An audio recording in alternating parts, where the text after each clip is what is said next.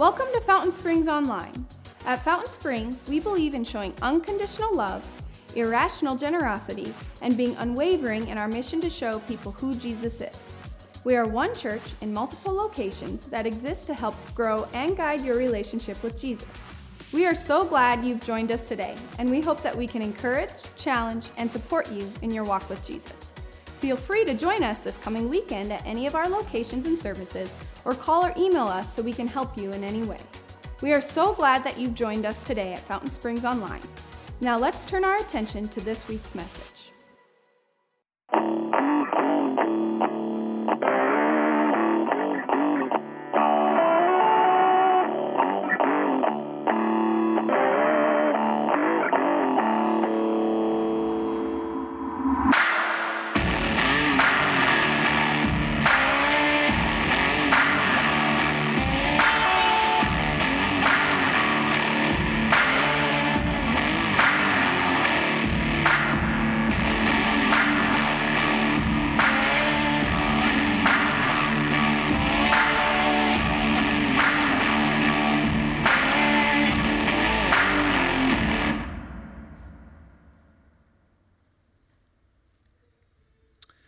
Well, welcome. If this is your first time, you're, you're behind a little bit. So don't worry about that. Uh, because of the internet, which I'm presupposing all of us have heard about and know about, uh, you can go back and catch up. This is the third weekend of a series we've been doing about maintenance. Specifically, what does it look like to not necessarily be religious? Yeah, we can talk about that at church. But what's it look like to have a healthy relationship with God. Like a legit one, one that's like really good, really healthy, really awesome, not pretending, not hoping one day it will be. What's it look like to do some maintenance on a relationship with God? So that's what we've been talking about. This is the last weekend. Now, if you've missed it, don't worry. I think this will still make sense. Uh, at least that's the goal.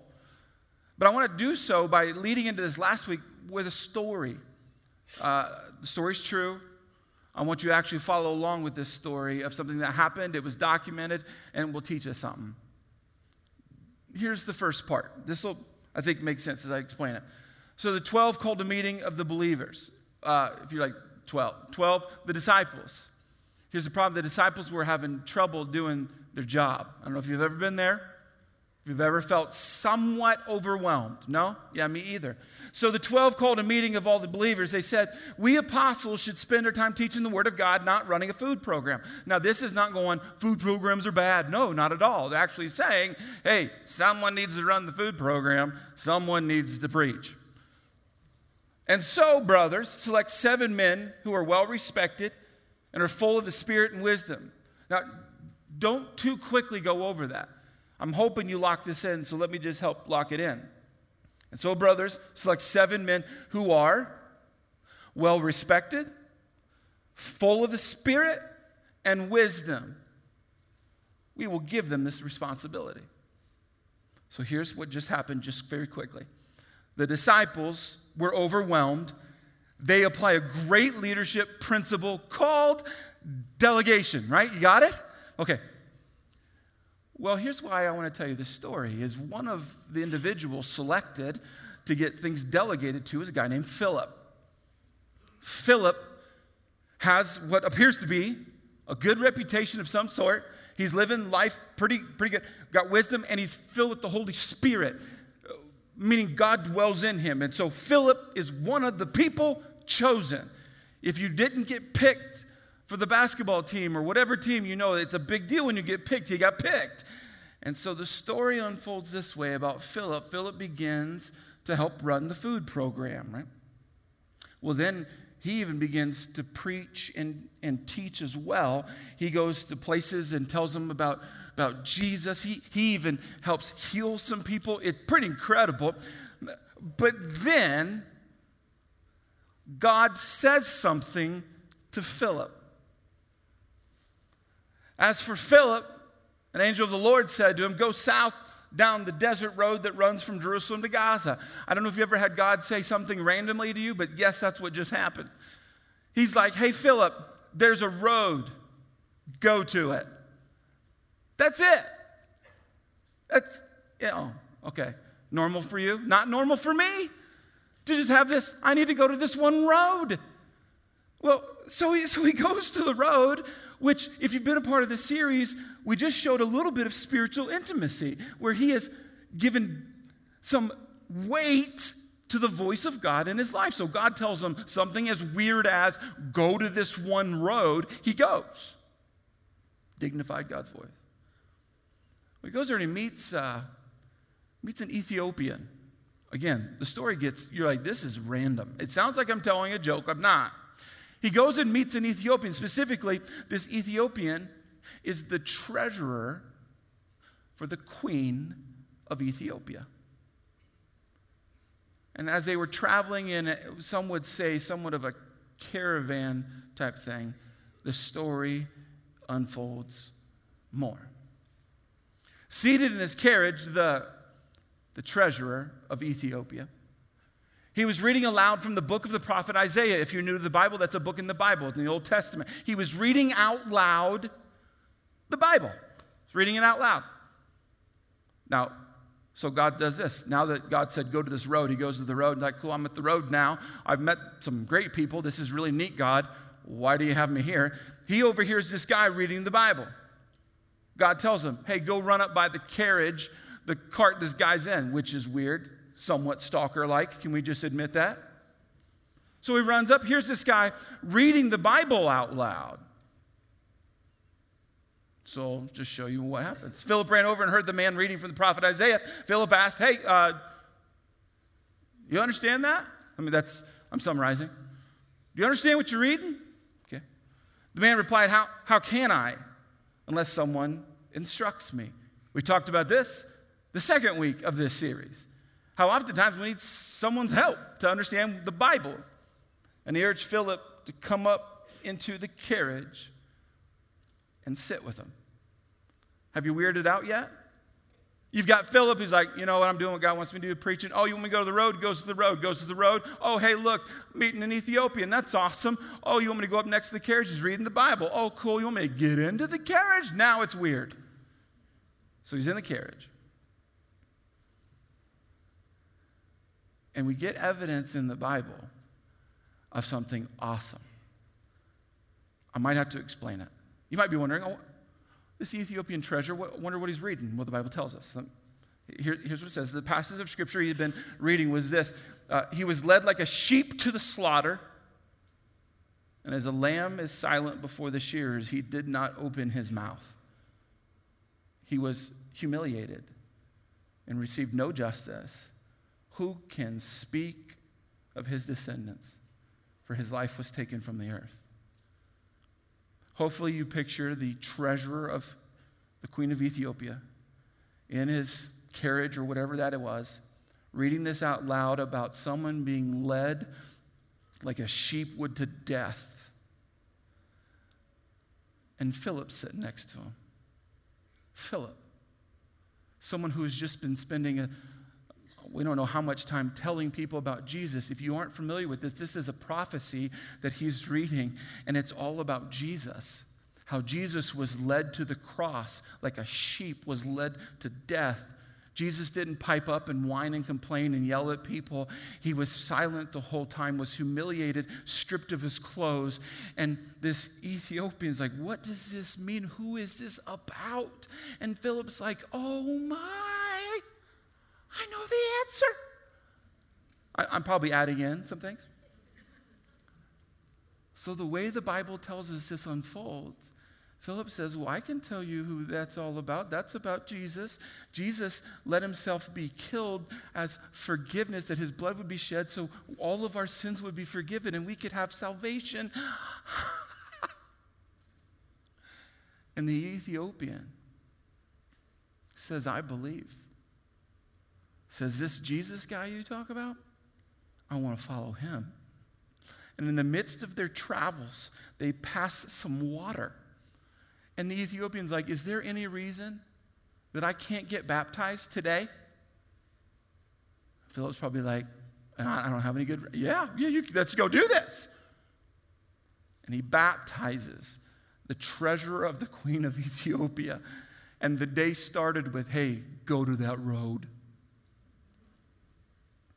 You may not know all that just happened. I don't think Philip did when it happened. I don't know if you've ever been a part of something when God's like, hey, I want you to do this. And you're like, I have no idea why. In fact, sometimes we don't know why, so we say, no. I thought I would show you something. Uh, here's what just happened this happened. Uh, Philip tells the Ethiopian about Jesus. I think we're clear. I told you the story. It's in the Bible. If you don't believe me, right there. This is what just happened, but you may not know what preceded this. Let me show you a little bit of what preceded this. Before Jesus, salvation was basically just for the Jews. Sounds a bit exclusive, doesn't it? Well, that's the way it was. God's people. It's pretty much just for them, and, and that's how it worked. If, if you were, as they would call, a Gentile, um, disqualified. So for years upon years upon years, only the Jews could walk with God in heaven. However, there were prophecies People wrote things that God told them to write about the future. In fact, one of them would be this Psalm 68. If you're ever to read Psalm 68, there is a, there's a little prophecy in there that talks about that, that one day, get this, the people of Ethiopia would surrender to God and would walk with God. Hopefully, that piques your interest a little bit. That you just hear a story about a guy named Philip who tells a what? Ethiopian about Jesus. If you don't know how this is played out in history, uh, I can show you. Uh, so the gospel gets brought back to Ethiopia by this treasurer. We know that for fact, brought it back. And there was not like an immediate impact. Just people began to hear, some people began to believe. But what we know this is approximately around 333, 40 the king of Ethiopia decided, hey, I believe too about Jesus, that Jesus died on the cross for my sins, and I believe. In fact, he so believed, he decided to make following Jesus the national religion of Ethiopia. And now, today, they say roughly 60 plus million Ethiopians claim to follow Jesus. If you don't know your demographics, that's over half of the nation of Ethiopia. Philip didn't know what was going on. He's just, just supposed to go to a road, then to walk up next to a carriage. And all of us are like, oh, if God would just give me kind of a 10 point outline. Anyone ever want? I've asked for actually a bigger list than that. Uh, Philip didn't know. But what Philip's life shows us is true about your life our life, our lives actually, are part of a bigger story. And we are gathered. I don't know why you're listening. I don't know why you decided, okay, I'm going to listen to this sermon. But maybe,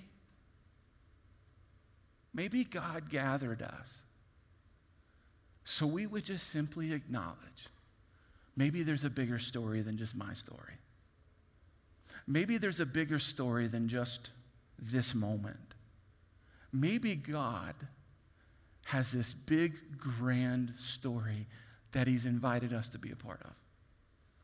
If you've ever wanted to be a part of something bigger than you, a bigger story, a meaningful life that contributed to the bigger story. I would tell you, in summary, you need to invite God into that because He's the one that puts the story together and gives you the power to live that story out. He's your supplier, your provider, your sustainer. God is your creator. So you, the best story to live is with Him. So, we as a whole church have been like, okay, if we want to be a part of the bigger story, then we need to have some sort of a legitimate relationship with God, a real one, not a fake religion. If you want fake religion, there's plenty of options. But if you want to be a part of the bigger story, then you need to do, I need to do some maintenance on our relationship with God who designed the bigger story. So, like I said, if you've not been here, let me catch you up. Here's the three parts. If you've ever wanted to be part of the bigger story, like what does, what does it look like? Maybe you even thought to be religious or to, to, to be good at the God thing, I would say. What's it look like to have a healthy relationship with God? Spiritual intimacy. Philip exampled that a little bit by, you know, hey, listening to God. There's appeared to be a normal routine where if God spoke, he would show up, even if it was, hey, go to this one road and then run alongside a carriage. I mean, that's okay. Uh, then you notice that he hears a guy reading the Bible. And if you've ever felt like when you open up the Bible, you're like, I don't get it, set it down. To have a healthy relationship with God, you need to know the Bible, but one we have not dealt with. See, many people talk to God, many people read about God. Not everyone follows God. It's called holy obedience. And that is what we are going to lean into. What does it look like to be more than, what do they call them? Uh, pew warmers? We don't have pews. If you're like, what? But what does it look like to be more than someone who just soaks up information and then soaks up information and then soaks up information, talks to God, soaks up information. What's it look like to get out and do something? And Philip has, I would say, two lessons to teach us. I read you the story. I wanted you to see the story, but there's two things to learn in that. The first thing I think he would tell us is to live holy obedience, uh, we need to take sin seriously. And when I would say many of us uh, don't take it seriously anymore because because everyone sins. uh, I sin. There you go. Confession right there. I, I, think many of us have no longer taken it seriously. If, if you don't remember what I read to you already, this might example a little bit. Do, do you remember that Philip was chosen based on his reputation? His wisdom and that the Holy Spirit dwelled in him. He was not chosen because he was perfect. Let's get that settled, okay? But he was living in a way that appeared, at least to others, okay, that he was taking sin seriously. We live in an age now where, because every one of us sins and is very imperfect, we're like, yeah, just sin is like necessary. It's normal. Everyone does it, so what's the big deal? Romans. So you also should consider yourselves to be dead to the power of sin. Power of sin. Dead to it and alive to God through Christ Jesus. Uh, as we've talked about in this, I thought I might help a little bit with this because we're like, dead, alive, yeah, lost its meaning to me, right? Dead, alive. I studied the original words. Basically, the original words mean this inactive versus active. What this is trying to help you and I get, whether we choose to get it or not, so you should consider yourself inactive to the power of sin. Sin should be inactive in your life, and God should be incredibly active in your life. Inactive versus active. I'll sum it up. Either God or sin are active in your life. If you don't agree with me, that's fine. I am regularly disagreed with by my kids. I'm used to it now, it's normal. But I would tell you, if you were to study God's word, you would learn that it says that we can't serve more than one master. And if you've ever tried, you know it's incredibly difficult. And I'd say right now, all of us, myself included, some days it goes back and forth between days that certain days it's like, yeah, I pretty much actively did whatever I wanted to. And I know it was against God's desires and it hurt my relationship with Him, but we actively sinned. And other days you're like, man, that was awesome. Felt like God and I just walked step and step all day long, and He was super active. But I know some of us right now are like, yeah, but everyone sins. Everyone sins. I can't avoid sin. Let me, let me read you some more Romans. We know that our old sinful selves were crucified with Christ. Again, there's a little bit of that death talk. We know that our old sinful selves were crucified with Christ so that sin might lose its power in our lives. We're no longer slaves to sin, for when we died with Christ, we were set free from the power of sin. Let me clarify this. When you decide to follow Jesus as your Savior, when you, when you decide to say, I am going to live for Jesus, you are filled with His Spirit, and sin no longer has power over you. So, why do we still sin?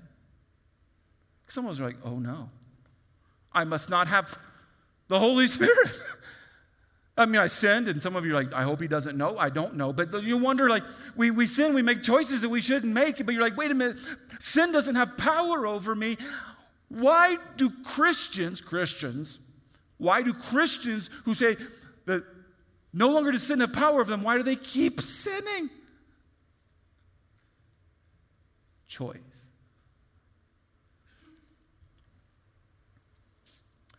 That is a beautiful and tragic word choice. Many of us right now are followers of Jesus. We're like, hey, Pastor David, teach me what it looks like to have a healthy relationship with God. And, and but, but on a regular basis, not because it has power over us anymore. We're just simply still choosing sin. We're just choosing it. It's why, okay, this may not be your life, it's mine. I'm like, hey, I'm going to eat super healthy. And then pizza sounds awesome, so I choose pizza. That's how it works. And then someone was like, I thought you, yeah, no, the pizza doesn't have power over me. Sometimes I'd like to lie to people and say it does.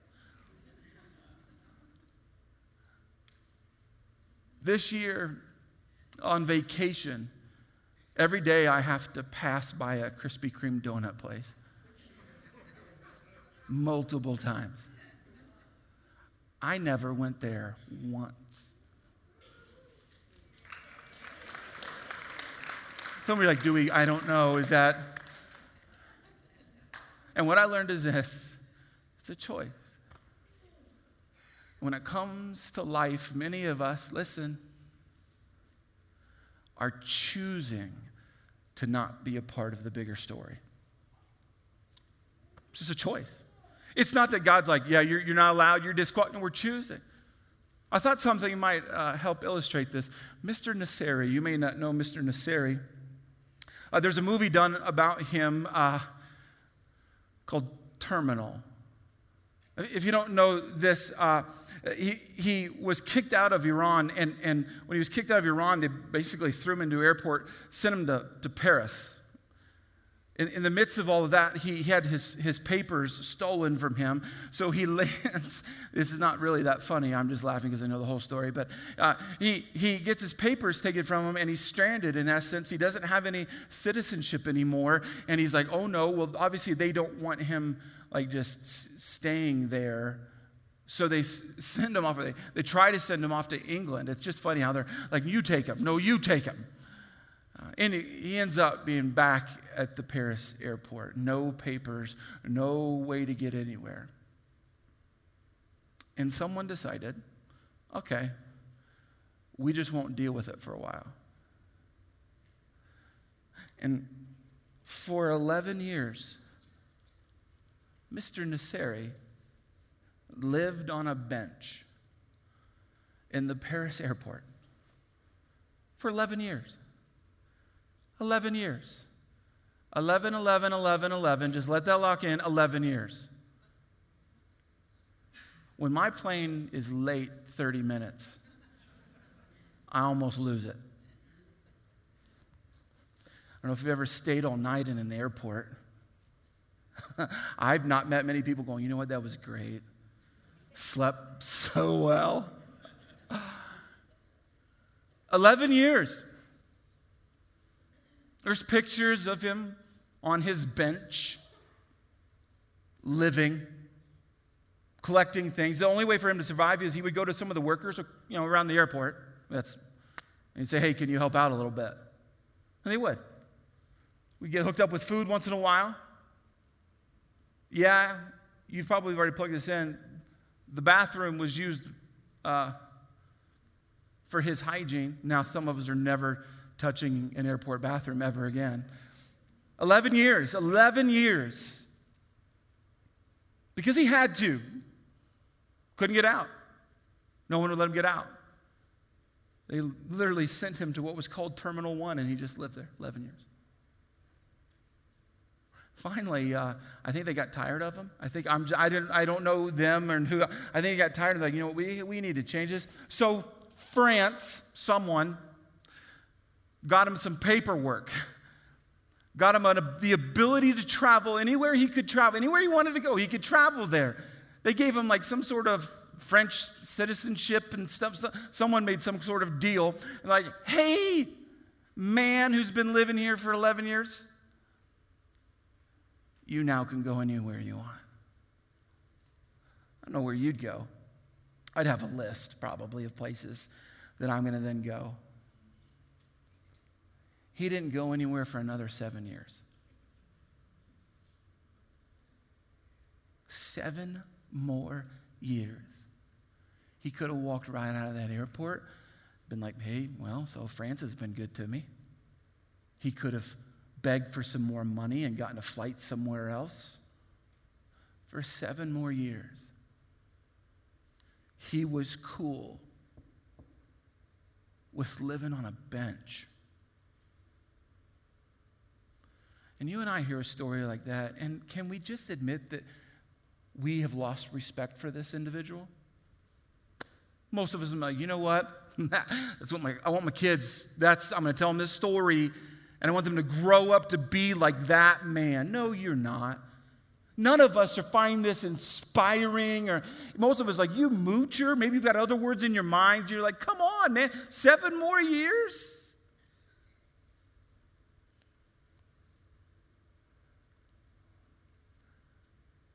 But are you willing to admit that maybe, as absurd as his story is, that maybe your version of life actually looks like this? Where by choice you're staying put. It's safer, it's predictable. You know how to get what you need to get to survive. And many of us would mock an individual like Mr. Nasseri and live the exact same kind of life. If you want to be a part of the bigger story, you need to start taking sin seriously. Because if you don't, then by choice, you've decided to disqualify yourself from the bigger story. And most of us, right now, on a daily basis, are choosing to sin. In other words, choosing to hurt our relationship with God. And God's like, I got something bigger for you to be a part of. And Philip teaches us just by his privileged opportunity to be a part of the bigger story. We learn he's got a great reputation. Things are, he's living life as he should, not perfectly, but he's taking sin seriously. That brought him into a new level of living, the bigger story. He teaches us that, to take sin seriously. But that's not the only thing he teaches us. One other thing, very simple to live holy obedience take opportunities seriously. See, some of us like, uh, the sin thing, David, I got it. Good for you. But many of us are taking sin seriously. We got that. We got but the opportunities that we are faced with each day, that we are given each day, we're not seizing those moments because they seem weird at first, right? Like, hey, go to this one road. And you're like, uh, what I eat for lunch? Because I don't know what I'm hearing right now. Many of us, we hear these thoughts and we think they're ourselves and they're not God. Perhaps a, uh, God will say, Hey, I want you to go talk to that person. You're like, That's weird, whatever. They're cool. Or we forget. Or maybe when God prompts you to say, Hey, why, why, don't you call someone or send them a note? Or why don't you go help them this or that? Or, or why don't you? And we're like, uh, That's not. Or maybe when, a, hypothetically, a pastor gets up and says, Hey, have you ever thought about serving somewhere? Yeah, that's his job. That's what he's supposed to say. Do you take opportunities from God seriously? Let me show you what Jesus said maybe we'll learn it in a different context. Jesus came and told his disciples, I have been given all authority in heaven and on earth. That's a lot of authority. Therefore, therefore, in other words, therefore, I'm about to give you the opportunity of a lifetime. Okay. Therefore, go and make disciples, make disciples of all nations, baptizing them in the name of the Father, the Son, and the Holy Spirit. Teach these new disciples to obey. Hmm to obey all the commands I've given you. And be sure of this I am with you always, even to the end of the age. In other words, Jesus is saying, All right, all right, all right, I'm about to, I'm about to head out. I'm going to I'm going to go to heaven. But I want to give you an opportunity. Here's your opportunity. And he was, he was saying this knowing that this was an opportunity for people who decide to follow him, to be, to be Christians. to give you an opportunity. Here's your opportunity to help other people know who Jesus is. Each day, you and I are given, I'd call it a gift, to in some way show people who Jesus is. It's incredible if you take it. We as a church have had many of these opportunities come our way. I thought I would example it and maybe help some of us. About three years ago, the leadership of this church felt God was having a, hey guys, why don't you go to that road moment? Here's what God was messing with us about. Hey, uh, so Fountain Springs Church is like just one church in one place, one building. Yeah, that's limited. Well, but this is the way we've always done it, God. Uh, you know, no, no. What if Fountain Springs Church were to become one church still, but have multiple locations? Kind of like McDonald's figured out a long time ago. And I was like, well, I mean, I like Big Macs. Okay. So we said yes to an idea that we didn't know how to do it. We didn't have the money to do it, the people to do it. And we were like, I don't. It's still to this day to describe what I just described to you the amount of people that ask me which church I'm a pastor of. And like, and, and I'm, so what happened was this we, we launched another location. Fountain Springs Church became one church with multiple locations. We put a location in a, in a prison, and then we put one on the east side of Rapid City. Yeah, the same city. So we launched it. And I want to tell you what we learned. Here. We must sacrifice the comfort we know to live the bigger story we want. And see, this is why many of us have never walked out a life of holy obedience because we hit the speed bump of comfort where we're like, oh. I, I asked some friends, uh, I was like, hey, why, why'd you go from one church, you know, and, and west, and why'd you go over to, to east? Why'd you do that? Is it because I've made you feel guilty because that was the goal? And not, no, they're like, no, no, no, no, that's not, that's not why. Um, and I got this response. I, am going to keep it safe on, on anonymity, but ask them why. Obviously, here's the answer. Obviously, the proximity of, of East was appealing, but our heart for moving over was the opportunity of being a part of starting up a new location. We love serving at West and being involved there, but everything was established. There were solid staff and volunteers in every aspect of the church. We knew East was going to need people to help launch serving teams and create community. We wanted to be on the ground level of helping East become established. An opportunity. An opportunity that didn't have a whole lot of models in this whole region. And so what we did was this this is crazy. We, the same church, one church, we didn't have a church split, for those of you who've heard that. Uh, no church split. It was, hey, some, some core people left the regular, I'm going to attend at this West location. Now I'm going to attend at a different location. Same sermon, all that, all the same. But, and so many have asked, hey, how has that gone, Pastor David? Like, we, how's that, how's that gone? I want to just show you one stat. I, I love stats. In 2017, 390 people at one location decided to follow Jesus. At another location, 249 people decided to follow Jesus. East is the 390. What if we hadn't done it? For me, I mean, I, I'm, I'm not naive to think, well, that they would have gone to West. I don't know that. But what I know is if you're willing to get uncomfortable, you can walk into a bigger story that God has invited you to. I thought this would be a good point to tell you another thing we learned. Holy obedience is an opportunity, not an obligation. And many of us are afraid to step in because we're afraid of how long that's going to last or if it's going to go well. And Philip teaches us just go to the road. Just go to the road. So, you and I, every single day, whether you know it or not, wake up to an opportunity. If you don't know what the opportunity is, I can sum it up into this 50,000 plus.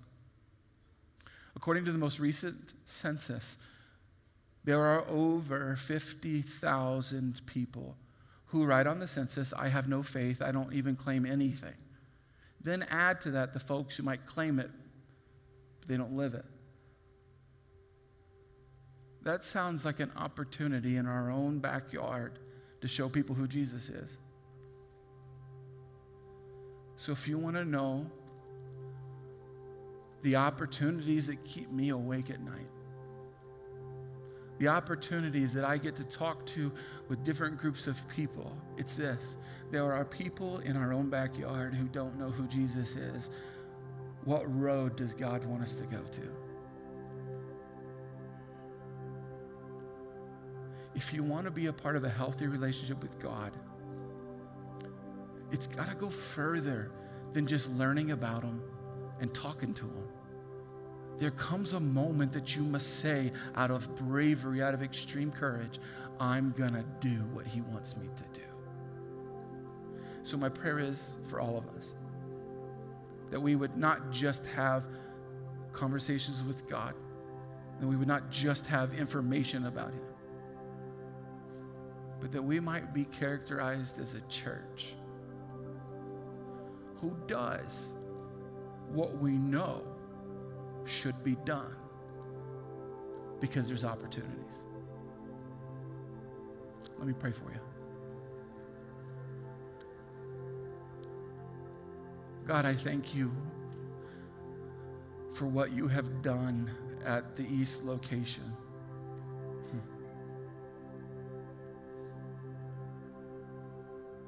So many stories of you intervening in the lives of hundreds of people. God, I, I honestly just ask that you would continue to point out opportunities for us as a church. God, I, I pray that you'll, you'll help us see it, not avoid it. Help us to see what you want done. Help us to trust you. But God, I pray for the 50,000 plus. I pray for the folks who right now do not see any need for you. Maybe they don't even think about you at all. God, help us to love them the way you love them enough to get involved in their lives. God, we love you. Thanks for letting us gather. Thanks for letting us be a part of this. You're amazing. We pray this in the name of Jesus.